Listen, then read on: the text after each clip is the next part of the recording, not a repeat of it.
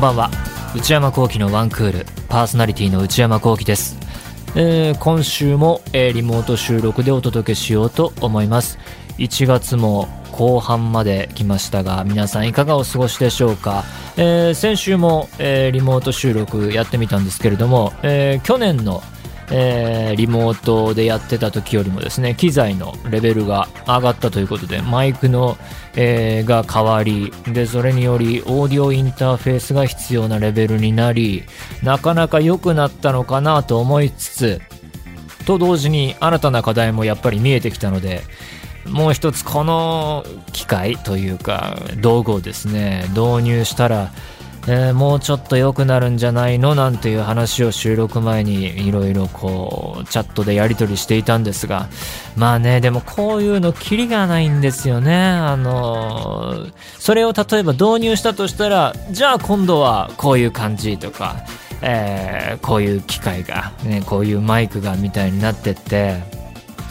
それに加えて並行してそのこういう状況になったとはいえ普段えー他の仕事では日々ちゃんとした収録スタジオには行ってるんでね。そっち行っちゃうともうレベルが違う世界ですからもうなんかそうするといくら、えーここで頑張ったとて結局のところ虚しくなるのではなどと思いつつまあなんとか、えーやっていこうとは思ってるんですけれども。で今月は受験シーズンということで、え受験生の皆さん本当に大変な時期に、えそして人生の大変な時期ということでうん難しい状況ではあると思うんですけれども特にね大学受験をなさる方は今年から制度が大きく変わってセンター試験じゃないんですよねもう、えー大学入学共通テストに変わったそうで、えー実際のところどう内容が変わったのか全然さっぱり分からず。しかも僕自身はセンター試験受けたことないんで、えーアドバイスできることはゼロなんですけれどもただ自分の身の回りの話、えーになっちゃいますけど、まあ、これ前もしたかもしれないですけど僕は3人兄弟で、えー僕とその下の弟が同じ高校に進んで、で僕がそのもともとはね分厚いあの高校一覧みたいなところからねあのあここいいんじゃないかって見つけたんですけれどもでその下の妹も同じように興味を持って、えー受けたんだけれども3人の中で1人だけそこだけ見ると失敗しちゃったんですけどで違う高校に泣く泣く進んでそこでまあ多分努力したんでしょうね。あのアメリカ留学大学から行くことになって4年間アメリカで暮らしてたんですね彼女は。でそこでカレッジっていうところに2年間通ってで次の2年間はユニバーシティに編入という形なのかなまあ途中から入るというルートをたどってでユニバーシティの段階でその親から聞いたんですけれどもそれに関してはもう僕からしたら想像つかないレベルっていうかあそんなキャリアっていうのが日本から出てあるんだっていうふうに驚いた覚えがありますね。あの自分が、まあ、仕事を並行してしてたっていうこともありますけど思い描けなかった想像がつかなかったところまであーなんかいろんな道をたどってあのたどり着いたんだな妹はって思って、まあ、単純に羨ましかったですねそのキャリアっていうのは。そんなこともあったので、うん、自分の、えー周りとか過去を振り返って考えるとあの高校受験のところだけ見るとそこは失敗したのかもしれないけどその後の道はねまた変えられるのででそれはその大学受験に関してもそうなんじゃないのかなと思っていて大学そこで希望のとこ行けなかったからといってまた違う道が開けるかもしれないしで妹もねまた社会人になったら、えー違う壁が待っているんじゃないかなと思いますしそういう意味で受験って大きいものだし確かにそのそこで何かが決まるんですけどその受験生の瞬間っていうのはその点しか見えないというか受かるか受からないかっていうところにねとらわれがちであそういう視野になるのは当たり前だしそこで集中するのも大事ですけど、まあ、何かが決まるけど人生の全てが決まるわけじゃないんでね。うんそこで決まった先でまた未来で、えー、人生変えることは、うん、全然可能なのかなと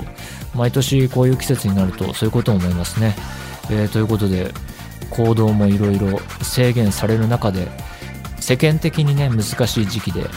えー、でも受験のシステムは変更しつつテストは行われるっていうことでね、えー、大変な状況かと思いますがまあ頑張ってくださいっていうのもあれですけれども、えー、皆さんにいい結果が訪れることを、えー、お送りしようと思います。それでは内山昂輝の1クールスタートです。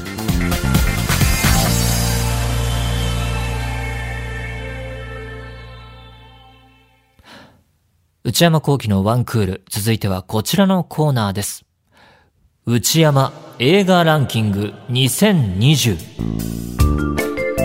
先週から私内山昂輝が去年2020年の間に見た映画の中から個人的なランキングをベスト10の形式で紹介しております、えー、先週の分を振り返ろうと思います。10位が屋根裏の殺人鬼フリッツ本家。で9位が家族を思う時。8位がアンカットダイヤモンドでしたと、えー、それでは今日はその続きをいこうと思います。内山映画ランキング2020第7位は、1917命をかけた伝令。監督はサム・メンデス。えー、サム・メンデス監督は、えー、最近だと007、スカイフォールとか、スペクターとか、もうこの辺の名作でしたね。どっちもすごい好きですね。えー、またその前はレボリューショナリーロードっていう名作もありましたね。これもすごい映画でした。で、サム・メンデスはもともとは舞台の演出をやっていた人だそうで、で、アメリカン・ビューティーという作品で映画監督になったと。で、このアメリカン・ビューティーが大ヒットし、アカデミー作品賞、監督賞も取り、華々しい映画監督デビューを飾った作家です。えー、物語を簡単に紹介しますと、舞台は1917年のヨーロッパ。で、おそらくは、場所はフランスのあたりで、第一次世界大戦の戦場から始まります。で、主人公はイギリス軍の若い兵士二人。で、彼らは、ドイツ軍の作戦をですね、敵に当たるドイツ軍の作戦を遠く離れた味方に伝えるため、伝令の伝えてきてくれっていう任務を授かります。で、まあ、危険が迫っているんですけれども、その遠く離れた味方に対して伝える手段がなくなってしまったと。で、なので彼らは危険地帯を通り抜け、無事にその大事な大事な伝令を届けられるのだろうかという物語です。まあ、走れメロスみたいな物語で、その、明確にこういうお話が実際にありましたっていうものではなく、基本的にはフィクションのストーリーだそうです。で、この映画1917、えー、まずやっぱり特徴的なのが、えー、疑似的なワンカット撮影の映画であること。つまり、えー、長いワンカットを各シーン撮ってって、それらをこううまいことつなげることで映画全体がワンカット、一つながりの映像に見えるように作られていると。まあでもこういう映画ってワンカット撮影に見せてますよっていう映画って手法が前面に出るタイプなので失敗もしやすいというかその手法にこだわりすぎるがあまりあドラムが損なわれるとか、なんかそればっかり、技ばっかりが前面に出ちゃって、なんかこう、エモーショナルにならないとか、そういう例もあったと思うんですけど、まあでもそんな中では成功例であろうバードマンだとかゼログラビティだとか、えー、面白い映画ありましたけれども、そういう人にもね、そういう手法という意味では1917おすすめですし、1917の良かったところは、作詞作に溺れるになってないところですね。その手法がだけしかないじゃんっていうタイプの映画ではないと、ちゃんと内容が伴っているところが良かったところですね。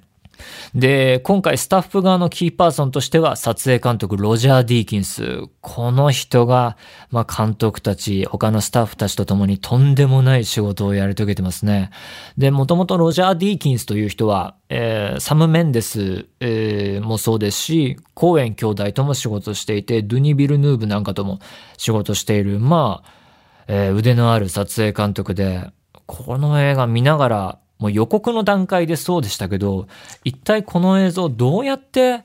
カメラを動かし、どうやってこのカメラがこう動いてきた時に、えー、たくさんいる兵士のエキストラを動かしてるのかとか、そういう諸々のタイミング、どうやって作ったんだろうとか、他にもそのカメラがこうどうやって動いて、で、こっからどう、ここまで持ってったんだっていうような、そういうのも想像しながら、えー、見たりすると、作り方が、いや、というか想像できない映画になっている。そこがすごいところで、もう本当に労力、たくさんの工夫、努力が積み重なって完成までたどり着いたんだろうなっていうような映画ですね。で、中でも好きだったのが、えー、第2部にあたる夜の街のシーンですね。えー、暗い街に、真っ暗な中に照明弾が撃たれて明るく照らされたり、たまに明るく照らされ、で、動いていくと燃え盛る建物があって、あれは何だってなったり、そこをこう主人公の兵士が駆け抜けていくっていう、そこの場面は美しさに圧倒されましたね。で、影絵的演出もあったりして、うんそこに至ると、ある種こう、モノクロ映画のような美しさっていうか、まあもちろんその、そこの場面自体もカラー映画なんですけれども、もっと昔の昔の映画のような、えー、こう演出手法を活かした作りになっていて、そういう部分でも感動しました。あの、僕はレーザー IMAX で見たんですけれども、本当にこの1917っていう、作品は映画館で見るべき一本だなと思いますし、で、また音響も大事なので、それがこうサラウンド効果でね、どこに敵がいるかわからない、どこに危険があるかわからない中で、彼らがこう無事たどり着くのかどうかっていう緊張感のある作品ですから、そういう意味でも音響も画面の大きさも、えー、含めて、映画館で見て大満足できて、えー、まあ楽しかったというか、もうやられた一本でしたね。大変素晴らしい映画でした。7位は1917命をかけた伝令。続きまして、第6位は、透明人間。監督したのはリー・ワネル。この映画はもうすでに、えー、2020年の7月26日に、えー、ムビログのコーナーでお話ししました。あのー、もう、なんて言うんだろうな、6位から上は、どれもベスト1の気分で並べたっていうか、このどっちが上っていうのは本当に難しいところで、そうは言いつつ、まあ、順位つけるしかないのならば、なんとなくこうかなっていう感じで順番決めた感じなので、6位だけども本当1位のベストの気分ですね。えー、監督のリー・ワネルという人は、僕はこのえ人の映画を初めて見ましたけれども、調べてみると本当に多彩な人で、えー、ソーシリーズの脚本だったり、あの、ホラー映画のソーってやつですね。えー、インシディアスシリーズの脚本だったり、えー、映画監督としてはインシディアス序章とか、え、アップグレードとかを撮った人らしいんですけれども、え、他にも俳優もやるみたいなんで、なんか本当にいろんなことができる人で、え、すごいなと思いますけれども、この映画他にもキーパーソンを挙げるならば、ジェイソン・ブラムというプロデューサーですね。えー、ジェイソン・ブラムという人は、まあ、映画好きな人とか映画雑誌よく読む人は本当にここ近年この人の名前を何回も見たんじゃないでしょうか。低予算で大ヒットを出すという、しかも大ヒットを連発している、利益率が本当に高い敏腕プロデューサーがジェイソン・ブラム。今一番勢いのあるプロデューサーの一人だと思います。そして、えー、主演のエリザベス・モスという女優さん。この人もすごかったですね。えー、ドラマのハンドメイズ・テイルという作品で、えー、メインをやっていた人だそうで、彼女の仕事ぶりがこの映画の魅力をもう何段階も上に上げてましたね。で、エリザベス・モスについて調べると、今度はその公開待機中のウェス・サンダーソンの、え、監督の新作にも出てるみたいで、まあ透明人間も含めてこれからもっともっとキャリアが充実していくんだろうなという、え、力のある、え、女優さんだったと思います。怖い映画、ドキドキハラハラする映画が好きな人でまだ見てない人がいらっしゃいましたら、ぜひ透明人間見てほしいですし、怖いのもそうだし、面白いのもそうだし、先が読めない展開もすごいし、その上新しい発想があるっていうのもね、で、なおかつ現代的っていうのもね、すごかったですね。その透明人間見た時期と、えー、近い時期に、あの、バーホーベン監督のインビジブルっていう2000年の映画も見たんですけれども、まあ、20年違えばこういう映画が出てくるかっていう感じで、その内容とか撮り方とか、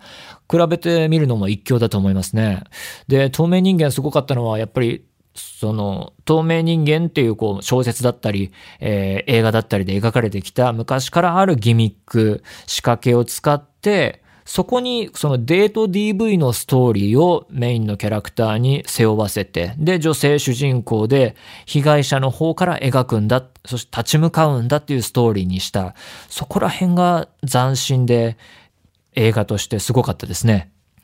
だから見終わって振り返って思うのが、あイーストウッド監督のチェンジリングみたいなね、作品だったんだなっていう風な、えー、そういう側面もあったと思います。うん、大変素晴らしい映画だったと思いますね。えー、ということで、第6位は透明人間でした。続きまして、第5位、ミッドサマー。監督したのはアリアスターです。この映画も去年2020年の3月に、えー、番組内で紹介しました。アリアスターという人は前作の映画ヘレディタリーで世界的に知られる人になりまして、僕自身はヘレディタリーは大変面白かったし怖かったんですけれども、そうは言いつつ、うーん、そんな大好きっていうのは悔しいなと思ってたんですけど、今回ミッドサマーに至ってはもう参りましたっていう感じでしたね。彼はもう、もはや巨匠だと思いますし、これから先、まだ若いですから、名作連発するんじゃないのかなっていう気がしています。で、ミッドサマーはオリジナル映画で、で、そのストーリー自体はそんなにこう目新しいとか、これまでにないっていう感じでもないんですよね。なんだけど、撮り方とか、えー、そのシーンの見せ方とか、えー、語り方、編集も含めた全体のこう、どう語っていくかっていう部分で、こんなに新鮮な、えー、印象の映画になるのかっていう意味で、監督やスタッフたちの力、えそして技を感じました。あの、ね、内容だけ見ると、グリーンインフェルノっていう怖い映画ありましたけれども、あれに近い形式を持ったストーリーで、あれもあれで名作でしたけれども、だけどこうやって手触りを変えていくことで、ここまで映画って違う方向に行くんだなっていう、あの、そういう意味で大変勉強になるっていうかね、こう映画を比べる意味のある作品たちだと思いますね。で、ミッドサマー良かったのは、そういうジャンル映画という側面がありながら、こう美しい衣装とか、えー、セットとか、えー、小道具とか、いろいろこう工夫することでアート性が加わって、で、ルックがとても良くてですね、絵作りが素晴らしかったですね。ゆっくりとしたカメラの動かし方を多用して、で、そこの動いた先に何があるのかとか、動かしてって手前ではこういうことが主人公たちがなんか説明を受けててで奥ではこういうものが動いててその場所の村の説明になってたりっていう効率の良さとかこう演出にどのシーンもこう意図が、えー、行き渡っていてこう監督の見せたいビジョンっていうのがこう延々と続いていく感じでもうだってもう見た人わかると思いますけど、冒頭から全部さらけ出してる映画なわけですから、もうなんかその時点でね、もう始まってすぐ、その罠にかけられるっていうか、キャラクターたちはそうやってあそこにたどり着いてしまうわけですけれども、もうなんか見る、観客たちもそこにもう引きずり込まれてたんだなっていうのが見終わってわかる仕掛けになっていて、そういう部分も見事だし、もう細部まで、えー、丁寧に作られたこう見応えの掘りがいのある映画だと思います。ミッドサマー。で、アリアスター監督に関しては、早くもうね、次回作が見たいなと思いますよね。才能に溢れた監督だと思いますし、あの、ジャンル的には、まあ、ヘレディタリー、ミッドサマーと怖い映画続いてますけれども、うんホラー以外もね、他のジャンルも絶対いけると思うので、もうちょっと、なんだろうな、あの、リアルな、うん、そこまでその、血みどろじゃなかったり、えー、派手なこと、事件とかは起きないんだけれども、怖いみたいな人間の怖さが描かれているようなタイプの映画もね、多分十分いけると思いますし、なんか手を変え、品を変え、すごい違うパターンの映画も、でもアリアスター印なんだよなっていうようなタイプのね、映画も次々と量産できそうなくらい末恐ろしい力を感じさせる監督だと思います。これからも本当にね、アリアスターの映画が、えー、まだまだ見られるんだと思うと未来に希望がありますね。えー、という意味でも、えー、第5位、ミッドサマーでした。でね、アリ・アスターの映画大変面白かったんですけど、思い出したのがトッド・ソロンズっていう映画監督で、この人の映画見たことない人いて、で、アリ・アスター好きだったよっていうヘレディタリー・ミッドサマー面白かったっていう人におすすめなんですけど、トッド・ソロンズっていう監督がいて、最近の最新作が日本だと、あの、DVD スルーだったり、配信スルーだったり、ちゃんと公開されてなかったと思うんですけれども、あの、トッド・ソロンズはね、気まずい映画とか、本当に何とも言えないムードを醸し出させたら、そういうのを撮らせたら、もう世界ナンバーワン級の、えー、監督で、大変僕、昔好きでしたね。ちょっとね、それはいくらなんでも路悪的なんじゃないの？やりすぎなんじゃないの？っていうきつさの映画もあるんですけれども、でもすごい力を持った監督だと思いますし、最近新作どうなってんのかなって気になってるんですけれども、あの、過去の作品ね、どれも面白いので、えちょっとあらすじ見ていただいて気をつけつつですね、本当にひどい映画なので、その、レベルが低いとかじゃなくて、なんでそんなことを描くんだっていうような、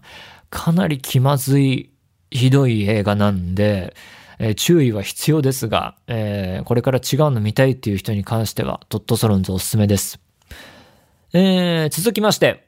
第4位。フォード VS フェラーリ。監督したのはジェームズ・マン・ゴールド。この映画は、えー、60年代アメリカが舞台で、ルマン24時間レースに勝ち続けるフェラーリっていう、まあ、有名な車のメーカーありますね。あの会社を倒すんだっていうんで結成されたコンビが出てきます。カーデザイナーで元レーサーのキャロル・シェルビーという人と、で、現役レーサーのケン・マイルズ。え、これ二人がフォードのチームに入るんですけれども、彼ら二人の奮闘を描くという、えー、レース映画ですね。この映画何と言ってもすごいところ一つ目は迫力満点のカーレースシーンですね。これもやっぱり映画館で見てこそ、僕は2回見ましたけれども、1つ目は音響を重視した、えこだわったスクリーンで見て、2回目はレーザー IMAX に行ってみました。やっぱり大きい画面で見ると最高でしたね。あの、インターネット上にいろんな、あの、この映画のメイキングの映像上がってるんですけれども、本当に実際に、えー、車をレースカー走らせて、で、クラッシュのシーンは本当に車投げて、えー、地面に叩きつけてクラッシュさせたのを撮ってるので、それがもうフィルムに刻印されていて、あの、まあ、これだけ CG とか、えー、高度な、えー、映像をいじる技術が普及して、で、そういうの対策作ってアメリカ映画は、そういう中でいろんな映像を見て、観客たちも驚かなくなってますけれど、でも、この映画はこう見ると、あ、本物でやってんなっていう、その迫力がね、実際にこう、えー、舌が超えたというか、目が超えたというか、そういう現代の観客たちにもびっくりさせる、伝わる映画なんじゃないのかなと思います。本物の迫力に圧倒されるタイプの映画でした。フォード VS フェラーリ。で、すごいところ二つ目はですね、えー、メーカー同士の争いがまずあると。上昇のフェラーリという会社と、で、メインで描かれるのはフォードっていう会社なんですけれども、そのフェラーリ対フォードの争いの上にバディムービーが乗っかってるところがいいところですね。えー、さっき言ったキャロル・シェルビーという人がフォードの、偉い人からちょっとこれ勝つためになんかいいチーム作ってくれないかって依頼されて、で、彼がスカウトしてきたのがケン・マイルズという凄腕レーサー。で、キャロル・シェルビーの方は結構真面目なタイプで、えー、なんだけれども、ケンマイルズの方は悪いやつじゃないんだけども、ちょっと気性が荒い、激しい部分があって、型破りな、えー、生粋のレーサーっていう感じのキャラクターで、えー、なんでその、いろいろこう物申すタイプなので、フォードの重役たちに好かれないので、ちょっとなんかトラブルが起きるたびにもうケンマイルズを外せと、キャロル・シェルビーは言われるんですけれども、それをなんとかこうやりくりして、ケンマイルズの実力を認めるキャロル・シェルビーが、こうなんとかこう、えー、とどめてですね、二人でなんとかやっていくっていう、そのバディムービー感、対照的な二人がどうやってレースを勝ち抜いていくのかっていう。だからこの面白いのが、キャロル・シェルビーは元レーサーなんで、そのケンマイルズの気持ちがわかるわけですね。で、心臓病のためにキャリアが終わったレーサーなんですけれども、その辺の天才同士の会話感、常人には理解不能な世界が描かれている。あのスピードで、えー、死と隣り合わせの中、体験したものだけがわかるんだろうなっていうフィーリングだったり感覚、そういうのをこう共有した人たちの会話の尊さっていうかね、なんかそこに憧れるっていうか、いや、そんな世界があるんだ、すごいなっていう、そういう意味ではこう、スポーツものに近いっていうか、こう、普通の人が見えない世界、天才たちの世界を見ている、えー、面白さですね。そのレースが始まると、世俗から離れたピュアなものが広がっているっていうその美しさ。そこが良かったですね。そこにさっき言った本物の迫力が加わって、すごい映画になってました。で、まあ、フォード内部の争いがあったり、で、レースカー開発もなかなかうまくいかなかったり、で、さっき言った、あの、鉄壁のコンビだったはずのキャロル・シェルビーとケン・マイルズの仲間割れがあったりして、そういう数々の問題を乗り越え、いざクライマックス本番のレースっていうところでね、そのスタートの時はテンションマックスで、で、そのレース自体がどうなるかっていうのもね、見物でね、結構大人な終わり方なんでね、そこもまた良かったですね。そこの辺見たことない人見届けてほしいと思います。えー、ジェームズ・マンゴールド監督、大変これまでも力のある、えー、作品撮ってきましたけれども、このフォード VS フェラーリの次は、インディ・ジョーンズの5、新作をやる予定だそうで、インディ・ジョーンズまだやるんだっていう今更感大ありですけど、彼ならなんか面白いものを作ってくれるかもしれません。ということで、今週またお時間が来てしまいました。えー、ちょっと振り返っておきましょうかね、一応。えー、7位、1917、命をかけた伝令。6位、透明人間。5位、ミッドサマー。そして4位がフォード VS フェラーリでした。えー、3位から上は来週以降やろうと思います。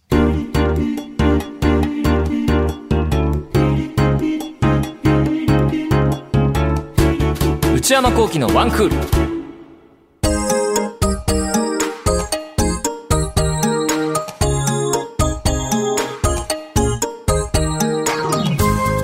内山幸喜のワンクールそろそろお別れのお時間です。番組では引き続き皆様からのメールをお待ちしています。すべてのメールはこちらのアドレスへお願いいたします。one.joqr.net one アットマーク joqr.net 番組公式ツイッターアカウントは、アットマーク、one, アンダーバー、joqr です。